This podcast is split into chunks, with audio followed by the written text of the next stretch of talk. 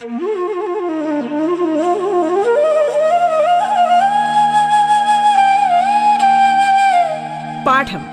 കേട്ടു പഠിക്കാൻ റേഡിയോ കേരളയിലൂടെ.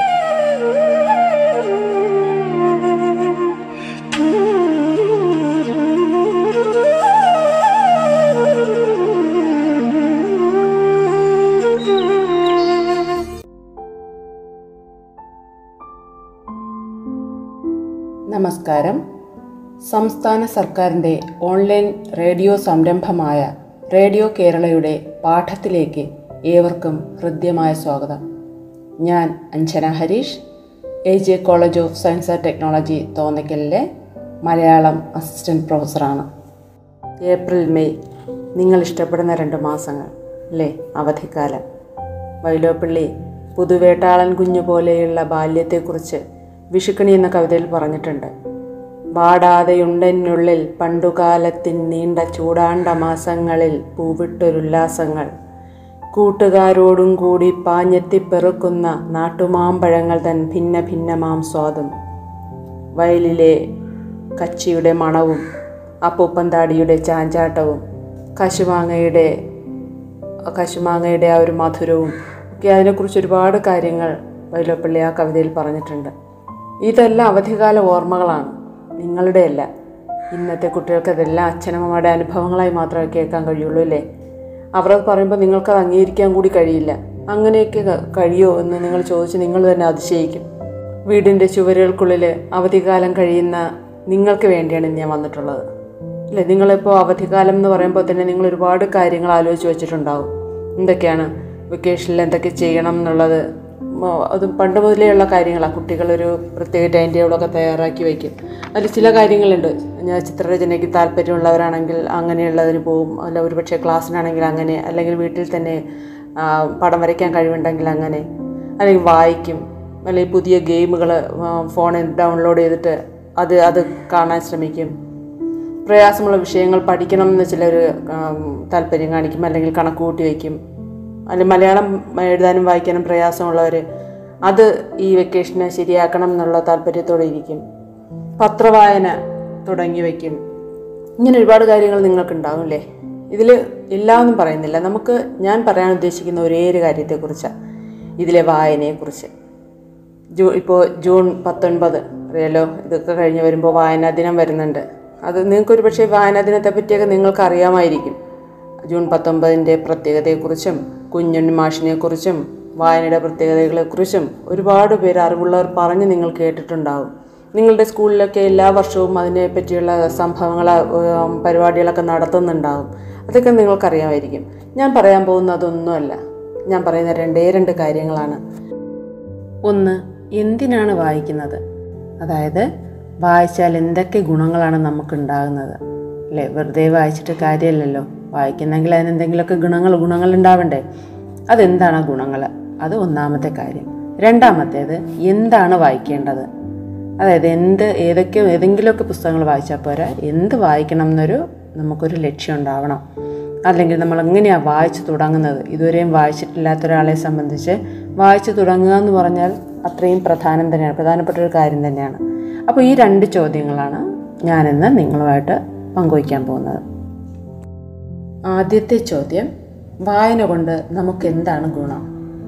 ഒന്നാമത്തേത് എക്സർസൈസ് ചെയ്യുമ്പോൾ നമ്മുടെ ശരീരത്തിന് എന്താണോ ഗുണങ്ങൾ ഉണ്ടാകുന്നത് അത് തന്നെയാണ് വായന കൊണ്ട് നമ്മുടെ തലച്ചോറിനുണ്ടാകുന്നത്.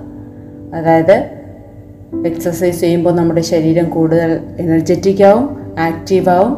അതുപോലെ തന്നെ വായിക്കുമ്പോൾ നമ്മുടെ തലച്ചോറും ആക്റ്റീവും എനർജറ്റിക്കും ആവും.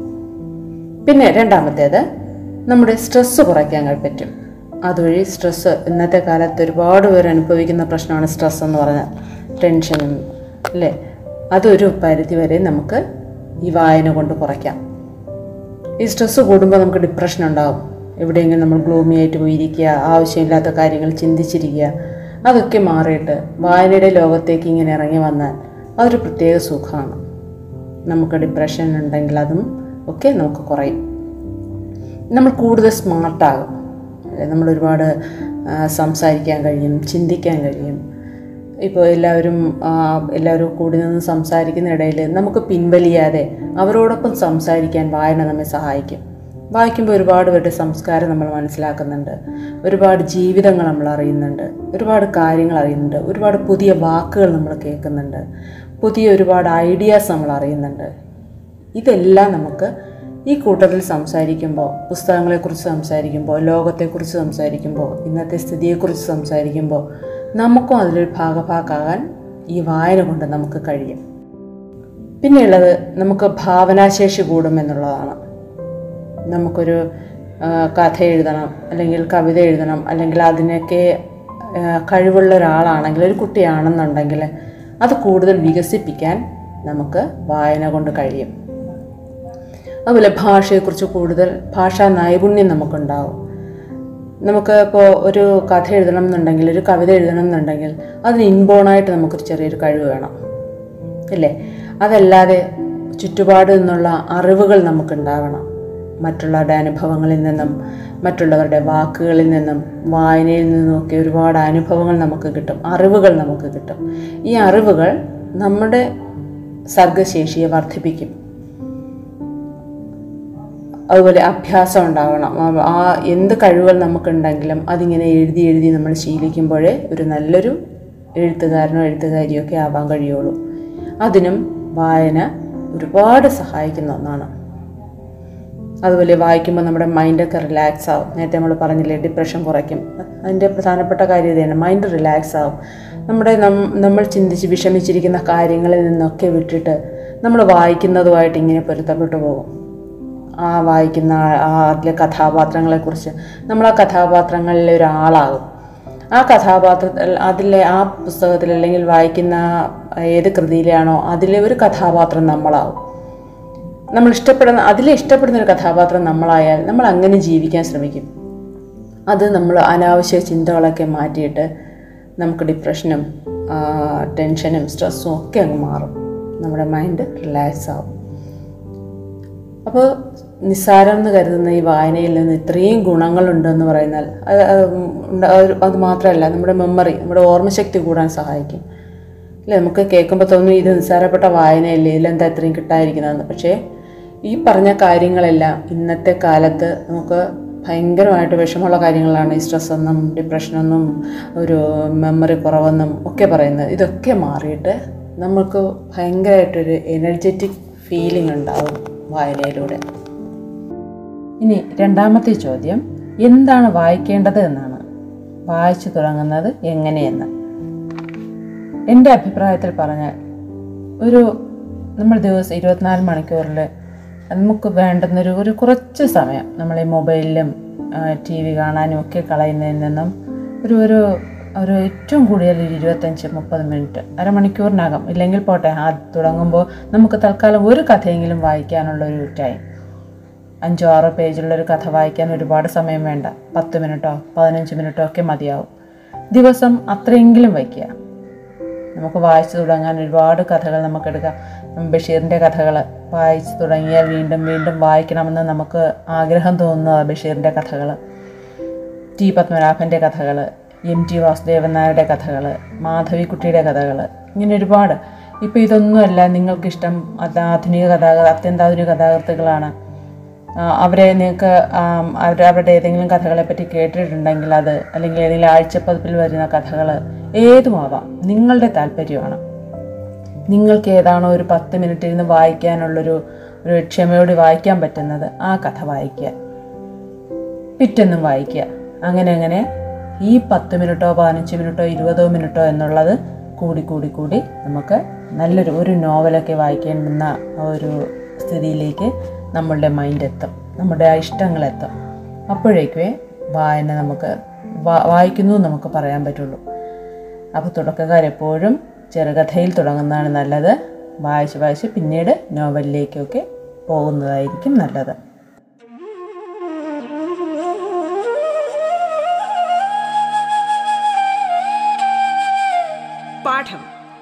പഠിക്കാൻ റേഡിയോ കേരളയിലൂടെ. തുടർന്ന് കേൾക്കാം പാഠം.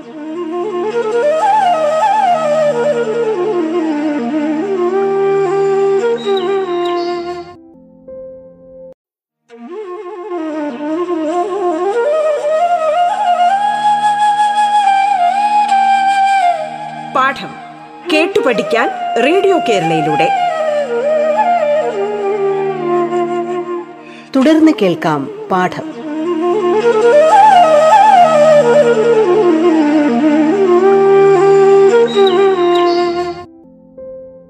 പിന്നെ വായനയിൽ ശ്രദ്ധിക്കേണ്ട മറ്റൊരു കാര്യമുണ്ട്.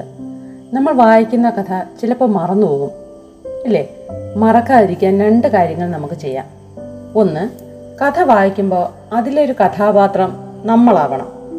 വായിക്കുന്ന ആളായിരിക്കണം അതിലൊരു കഥാപാത്രം. ബാക്കി രംഗങ്ങളെല്ലാം ഒരു ചിത്രത്തിൽ എന്ന പോലെ കാണണം. അങ്ങനെയായ നമ്മൾ വായിക്കുന്ന സംഭവങ്ങൾ ഇങ്ങനെ മനസ്സിൽ ഇങ്ങനെ കാണാൻ ശ്രമിക്കും.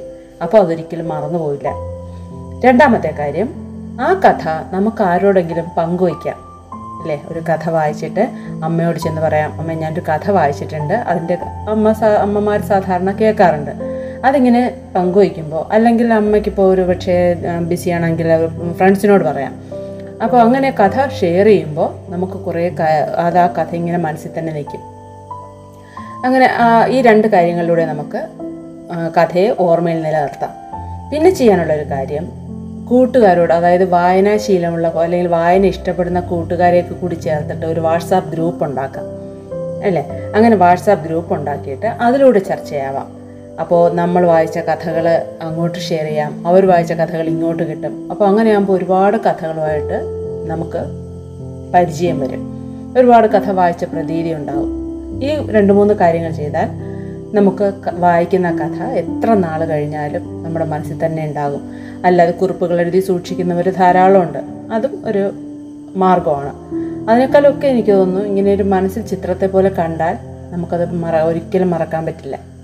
അപ്പോൾ അവധിക്കാലത്ത് നിങ്ങൾ ചെയ്യേണ്ടുന്ന പ്രവർത്തനങ്ങളിൽ പ്രധാനപ്പെട്ട ഒന്നിനെക്കുറിച്ച് അതായത് വായനയെക്കുറിച്ചാണ് നാം ഇതുവരെ പറഞ്ഞത്. എന്തിന് വായിക്കണമെന്നും എങ്ങനെ വായിച്ചു തുടങ്ങണമെന്നും ഒക്കെ ഞാൻ പറഞ്ഞു. ഞാൻ ഇനി പറയാൻ പോകുന്നത് ഒരു ചെറിയ കഥയാണ്. നിങ്ങൾ ശ്രദ്ധിച്ചു കേട്ട് കഥയെക്കുറിച്ച് അമ്മയോടോ കൂട്ടുകാരോടോ ഒക്കെ പറയണം. അതല്ല കുറിപ്പ് തയ്യാറാക്കാൻ ഇഷ്ടമാണെങ്കിൽ അങ്ങനെ ചെയ്യണം. ഓക്കെ അല്ലേ? അപ്പോൾ നമുക്ക് കഥ പറഞ്ഞു തുടങ്ങാം. കഥയുടെ പേര് ഓർമ്മ പെയ്ത്തിൽ നാം ഓടിക്കയറുന്ന ചിലയിടങ്ങൾ. സ്കൂൾ വിട്ടുവന്ന മകൻ പിറുപിറുത്തുകൊണ്ട് കയറിപ്പോകുന്നത് കണ്ട ആയിഷയ്ക്ക് ആകാംക്ഷയായി. സാധാരണയായി ഉമ്മയെ പരതി നോക്കിക്കൊണ്ടാണ് അബ്ദു വരാറ്. കണ്ടപാടെ ഉമ്മി എന്ന് നീട്ടി വിളിച്ച് അടുത്തു വന്ന് കൊഞ്ചും. സ്കൂളിലെ അന്നത്തെ വിശേഷം മുഴുവൻ പറയും പല താളത്തിൽ. ആയിഷ ജോലിക്കിടയിലും മൂളി കേൾക്കും. ഉപ്പ ഇല്ലാത്ത വിഷമം ആയിഷ അറിയിച്ചിട്ടില്ല. എന്ത് പറ്റി ഈ ചെക്കന്? ബക്കറ്റിൽ നിന്നും തുണികൾ ഓരോന്നായി പിഴിഞ്ഞ് അയയിൽ ഇട്ടുകൊണ്ടിരുന്ന ആയിഷ കൈ രണ്ടും നൈറ്റിയിൽ അമർത്തി തുടച്ച് കഴുത്തിലേക്ക് ഊർന്ന തട്ടം നേരെയാക്കി തലയിലിട്ട് അവന്റെ പിറകെ വീട്ടിലേക്ക് കയറി.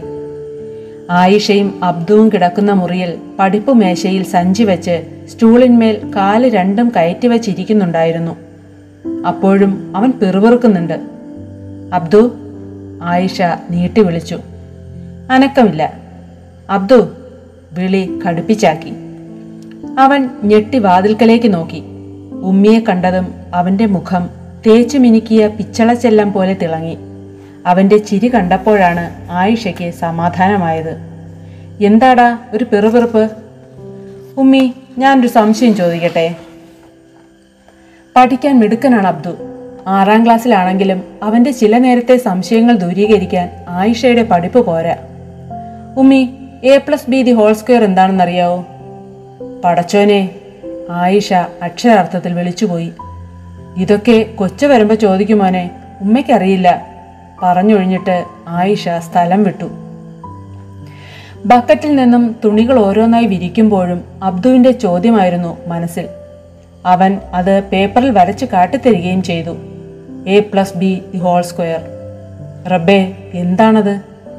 ആയിഷയുടെ മടിയിൽ തലവച്ച് കിടന്ന ഫസൽ ആയിഷയെ കളിയാക്കി. നീ എന്താ പെണ്ണെ സ്കൂളിൽ പോവാത്തത്? ഓ വലിയ പഠിപ്പുകാരൻ. ഞാൻ ആവശ്യത്തിന് പോയിട്ടുണ്ട്. നാലാം ക്ലാസ് വരെ പോരെ. വളരെ ഗമയിലാണ് അവൾ പറഞ്ഞത്. അന്നത്തെ ഫസലിന്റെ ചിരിയിൽ ആയിഷ ഉണർന്നു. ഒഴിഞ്ഞ ബക്കറ്റുമായി പുറകുവശത്തെ കുളിമുറിയിലേക്ക് കയറിയപ്പോൾ ആയിഷയുടെ ചുണ്ടും മനസ്സും വിതുമ്പി. നനഞ്ഞു കുതിർന്ന നൈറ്റി കൂട്ടിപ്പിടിച്ച് പിഴിഞ്ഞ് കുടഞ്ഞിട്ട് അവൾ അകത്തേക്ക് കയറി. കപ്പിലൊഴിച്ചു വച്ച തണുത്ത ചായ ചൂടാക്കി രാവിലത്തെ കിണ്ണത്തപ്പവും കൂടി മേശപ്പുറത്ത് വെച്ച് അവൾ അബ്ദുവിനെ നീട്ടി വിളിച്ചു. മറുപടി കിട്ടാതായപ്പോൾ ആയിഷ വീണ്ടും ശബ്ദം കൂട്ടി. എന്താ ആയിഷ? ഇവിടെ ഉള്ളവർക്കാർക്കും കിടന്നുറങ്ങണ്ടേ? എന്തിനാ ഇങ്ങനെ തൊള്ള തുറക്കണത്? ചോദ്യം ഫസലിന്റെ ഉമ്മച്ചിയുടെ ആയിരുന്നു. സമയം നാല് മണി. ഉച്ചമയക്കം കഴിയണേൽ അഞ്ച് മണിയാകണം. അത് തടസ്സപ്പെട്ടതിന്റെ പൊല്ലാപ്പാണ്. മാമി കടന്നോ? ഞാൻ ചെക്കനെ വിളിച്ചതാണ്. ആ എന്തായാലും ഉറക്കം പോയി. ഒരു ഗ്ലാസ് കട്ടൻ എനിക്കും കൂടി എടുത്തോ? ആയിഷ അടുക്കളയിലേക്ക് തിരിഞ്ഞതും അബ്ദു ചായ കുടിക്കാനെത്തി. വാപ്പച്ചി ഉമ്മയെ കണ്ടതും അബ്ദു ചോദിച്ചു. ബാപ്പു എന്താ ബാപ്പു എ പ്ലസ് ബി? ഏ? ബാപ്പു ഞെട്ടിത്തിരിഞ്ഞു. എന്താണ്ടാ നീ വിളിച്ചത്? വന്നു വന്ന് ചെക്കനൊരു അനുസരണയുമില്ല അതെങ്ങനാ? തന്ത വളർത്താത്ത കേടാ ചെക്കന്. കൊഞ്ചിച്ച് കൊഞ്ചിച്ച് ഓനെ ഓളൊരു വഴിക്കാക്കും. അബ്ദുവിന് ചിരി പൊട്ടി. എന്റെ ബാപ്പു അതല്ല. മാഷ് തന്നൊരു ഏടാകൂടാ ഇത്. പേപ്പർ നിവർത്തി അവൻ ബാപ്പുവിന്റെ മുന്നിൽ വച്ചു. അപ്പോഴേക്കും ആയിഷ കട്ടനുമായെത്തി. അപ്പോഴാണ് അവൻ ക്ലാസ്സിലെ സംഭവം വിവരിച്ചത്. അപ്പുക്കുട്ടൻ ക്ലാസ് ആയിരുന്നു മാഷ് വന്നില്ല. ഞങ്ങൾ തൊട്ടോടി കളിച്ചു ഞൊണ്ടിമാക്കാനും കളിച്ചു. കളിച്ചു തീരും മുമ്പേ ഹെഡ്മാഷ് വന്നു. കയ്യിൽ ഇത്രോളം വലിയൊരു ചൂരൽ അവൻ രണ്ടു കൈയും പരത്തി കാട്ടി. അത് പറഞ്ഞപ്പോൾ അവന്റെ കണ്ണ് തുറിക്കുകയും മൂക്ക് തുറക്കുകയും ചെയ്തു. ഞങ്ങൾ പേടിച്ച് മിണ്ടാണ്ടിരുന്നു. മാഷ് വന്ന് കുറേ നേരം ഞങ്ങളെ നോക്കി. എന്നിട്ട് ഒരു കഷ്ണം ചോക്കെടുത്ത് ബോർഡിൽ എഴുതിയതാണിത്. എന്നിട്ട് ഞങ്ങളെ വീണ്ടും നോക്കി കണ്ണുരുട്ടി. പിന്നെ പറഞ്ഞു ഇതെന്താണെന്ന് കണ്ടുപിടിക്കാൻ? ബാപ്പുവിനറിയാവോ ഇതെന്താണെന്ന്? എഴുതിയിലെ മാഷ് മാഷ് തല്ലും. അവർ ആ പേപ്പർ തിരിച്ചു മറിച്ചു നോക്കി. ഇടയ്ക്ക് ആയിഷയെയും അബ്ദുവിനെയും തറപ്പിച്ചു നോക്കി. പിന്നെ പേപ്പർ തിരികെ ഏൽപ്പിച്ച് ബാപ്പു കാൽ തിരുമാൻ തുടങ്ങി. ആയിഷയ്ക്ക് ഉറക്കം വന്നില്ല. അബ്ദുവിന്റെ നോട്ട്ബുക്കിലെ അക്ഷരങ്ങളിലൂടെ അവളുടെ മനസ്സ് നടന്നു. ഫസലിന് നാല് കുട്ടികൾ വേണമെന്ന് എപ്പോഴും പറയുമായിരുന്നു. ആയിഷ അതിനെ എതിർക്കും. നാം രണ്ട് നമുക്ക് രണ്ട് എന്നല്ലേ ഫസലിക്ക? അതുപോലെ നമുക്ക് രണ്ടുപേർ. എന്താ? പക്ഷേ ഒന്നിന്റെ മുഖം കാണാനുള്ള ഭാഗ്യം പോലും അയാൾക്കുണ്ടായില്ല. അബ്ദു ആയിഷയുടെ ഉദരത്തിലായപ്പോഴേക്കും ഫസൽ പോയി. രണ്ട് കവളുകളിലും ചാലുകൾ ഒഴുകിയപ്പോൾ ആയിഷ എഴുന്നേറ്റു. തന്നോട് ചേർന്ന് തന്റെ ഭാഗമായി കിടക്കുന്ന അബ്ദുവിന് ബുദ്ധിമുട്ടുണ്ടാക്കാതെ വീണ്ടും ചേർന്ന് കിടന്നു. ശനിയാഴ്ചയായതിനാൽ എട്ട് മണിക്ക് അബ്ദു ഉണരൂ. അവൻ ഉണരും മുമ്പ് അടുക്കളയിലെ ജോലിയുടെ ആദ്യഘട്ടം കഴിഞ്ഞ് കൈ രണ്ടും നൈറ്റിയിൽ തുടച്ച് അബ്ദുവിന്റെ ചായയുമായി മുറിയിലേക്ക് വന്നു. ഉമ്മ പറഞ്ഞു തന്ന ഉത്തരവുമായി അബ്ദു മുറിയിൽ ഉഴറി നടന്നു. നാം രണ്ട് നമുക്ക് രണ്ട്. അതാവുമോ? അബ്ദു ബാപ്പുവിന്റെ ചിലമ്പിച്ച വിളികേട്ട ഓ വിളികേട്ട് ഓടി അടുത്തെത്തി. നിന്റെ മാഷ്ടെ തൊന്തരവ് പിടികിട്ടിയോടാ? കാൽ നീട്ടി ചുവന്ന കുപ്പിയിലെ തൈലം പുരട്ടി കൈ നീട്ടി തടവി ബാപ്പു ചോദിച്ചു. എൺപത്തിമൂന്ന് വയസ്സിന്റെ ഒരസ്കിതയും അവർക്കില്ല. വാപ്പു വാപ്പുവിന് ബഷീറിനെ അറിയോ? ഹും അറിയോന്നോ? പറഞ്ഞു വരുമ്പോ ഓൻ നമ്മുടെ കൂട്ടരാ. ഏത് ബഷീറിനെയാണ് വാപ്പു ഉദ്ദേശിച്ചതെന്നറിയാതെ അബ്ദു കുഴങ്ങി. കൊച്ചയുടെ മകൾ സൈനു ആണ് പറഞ്ഞത്. ഒന്നും ഒന്നും ചേർന്നാൽ ഇമ്മിണി വല്യ ഒന്നാകുമെന്ന് ബഷീർ പറഞ്ഞത്രേ. അതുപോലെ ആയിരിക്കുമോ ഇതും? ഓൻ മെടുക്കനാ. എന്തെല്ലാം ദുരിതങ്ങളാ ഓൺ ഓൻ അനുഭവിച്ചു തീർത്തത്? ബാപ്പു തീർച്ചയായും നമ്മുടെ ഏതോ ബന്ധുവായ ബഷീറിനെ കുറിച്ചാണ് പറയുന്നതെന്ന് അവന് തോന്നി. ബാപ്പു ഏത് ബഷീറാണെന്നറിയോ? എടാ എന്നെ മക്കാറാക്കല്ലേ? എഴുത്തുകാരൻ ബഷീറിനെ അറിയാത്തവര് ഭൂമി മലയാളത്തിൽ ആരെങ്കിലും കാണുമോ ഫസലിന്റെ ഉപ്പ ഒറീസെ പോണതിന് മുമ്പേ കുറേ പുസ്തകം വായിക്കുമായിരുന്നു അങ്ങനാണ് പാത്തുമാന്റെ ആടിനെ പറ്റിയൊക്കെ ഞാൻ അറിഞ്ഞത്. വായിച്ചിട്ട് കഥ പറഞ്ഞു തരുമായിരുന്നു പെട്ടെന്ന് ബാപ്പു മൗനം ഭജിച്ചു. ബാപ്പു മിണ്ടാതിരിക്കുന്നത് കണ്ട് അബ്ദുവിന് മനസ്സിലായി. ബാപ്പു ഉപ്പൂപ്പാനോടൊപ്പമാണെന്ന്. വർഷങ്ങൾക്ക് മുമ്പ് ഒറീസയിലാണെന്ന് പറഞ്ഞ് പോയതാണെന്ന് കേട്ടിട്ടുണ്ട്. അതല്ല ബാപ്പുവിന്റെ പിനാറ്റൽ കൊണ്ട് പോയതാണെന്നും ചിലർ അടക്കം പറയുന്നുണ്ട്. എന്തായിരുന്നു പിനാറ്റൽ എന്ന് ഇന്നും ആർക്കും അറിയില്ല. ബാപ്പു അബ്ദുവിന്റെ വിളി അവരുടെ ഓർമ്മകളുടെ പുറന്തോടിൽ തട്ടി തെറിച്ചുപോയി. നിമിഷങ്ങൾക്കകം ഒരു നെടുനിശ്വാസം അവരുടെ ഹൃദയത്തിൽ നിന്നും പുറത്തേക്ക് ചാടിപ്പോയതായി അബ്ദു അറിഞ്ഞു. എപ്പോഴും ബഹളം കൂട്ടി നടക്കുന്ന വാപ്പുവിന്റെ ഉള്ളിലും ഒരു കടൽ ഇരമ്പുന്നുണ്ടെന്ന് അബ്ദുവിന് തോന്നി. കട്ടക്ക് വഴി ഒറീസെ പോവാം. പോണണ്ട ഒരീസ. നോക്കിക്കോ. എന്താ വാപ്പു? അബ്ദു അമ്പരപ്പോടെ ചോദിച്ചു. പെട്ടെന്നുണർന്ന വാപ്പു ചിരിച്ച് ഈണത്തിൽ പറഞ്ഞു. ഒന്നുമില്ലട ചെറുക്ക. മുഞ്ചത്തി പെണ്ണല്ലേ നീ? തഞ്ചത്തിൽ നോക്കിയില്ലേ? വാപ്പു എപ്പോഴും മൂളി നടക്കാറുള്ള പാട്ടാണിത്. ഇത് കേൾക്കുമ്പോൾ നമുക്കറിയാം. വാപ്പു ഉപ്പൂനോടൊപ്പമുള്ള എവിടെയോ ആണെന്ന്. ബാപ്പുവിനേക്കാൾ ഒരുപാട് മൂപ്പുണ്ട് ഉപ്പുവിന്. പക്ഷേ ഇപ്പോഴും ഉപ്പുണ്ടെന്ന വിശ്വാസമാണ് അവർക്ക്. അവരെ അവരുടെ ലോകത്തേക്ക് വിട്ട് അവൻ സ്ഥലം വിട്ടു. രാത്രിയിൽ അബ്ദു മുറ്റത്തിറങ്ങി ആകാശത്തേക്ക് നോക്കി. വിളഞ്ഞു കിടക്കുന്ന നക്ഷത്രങ്ങളെ കൊയ്തെടുക്കാൻ അരിവാളുമായി നിലാവ് കാത്തുനിന്നു മുകളിലേക്ക് നോക്കി പുഞ്ചിരിച്ചു നിൽക്കുന്ന അബ്ദുവിനരികിലേക്ക് വന്ന് ആയിഷ അവനെ തന്നോട് ചേർത്ത് നിർത്തി. നക്ഷത്രങ്ങളെ സ്നേഹിച്ചിരുന്ന ഫസലിക്ക ഇവിടെ എവിടെയോ ഉണ്ടെന്ന് ആയിഷയ്ക്ക് തോന്നി. കണ്ണിലെ നനവ് ആകാശ കാഴ്ചകളെ മറച്ചു. ഉമി രണ്ട് നക്ഷത്രങ്ങൾ ചേരുമ്പോൾ വലിയൊരു നക്ഷത്രം ഉണ്ടാകുമോ മുകളിലേക്ക് നോക്കിയ അബ്ദുവിന്റെ കണ്ണുകളിൽ അപ്പോൾ ഒരുപാട് നക്ഷത്രങ്ങളുടെ തിളക്കമുണ്ടായിരുന്നു.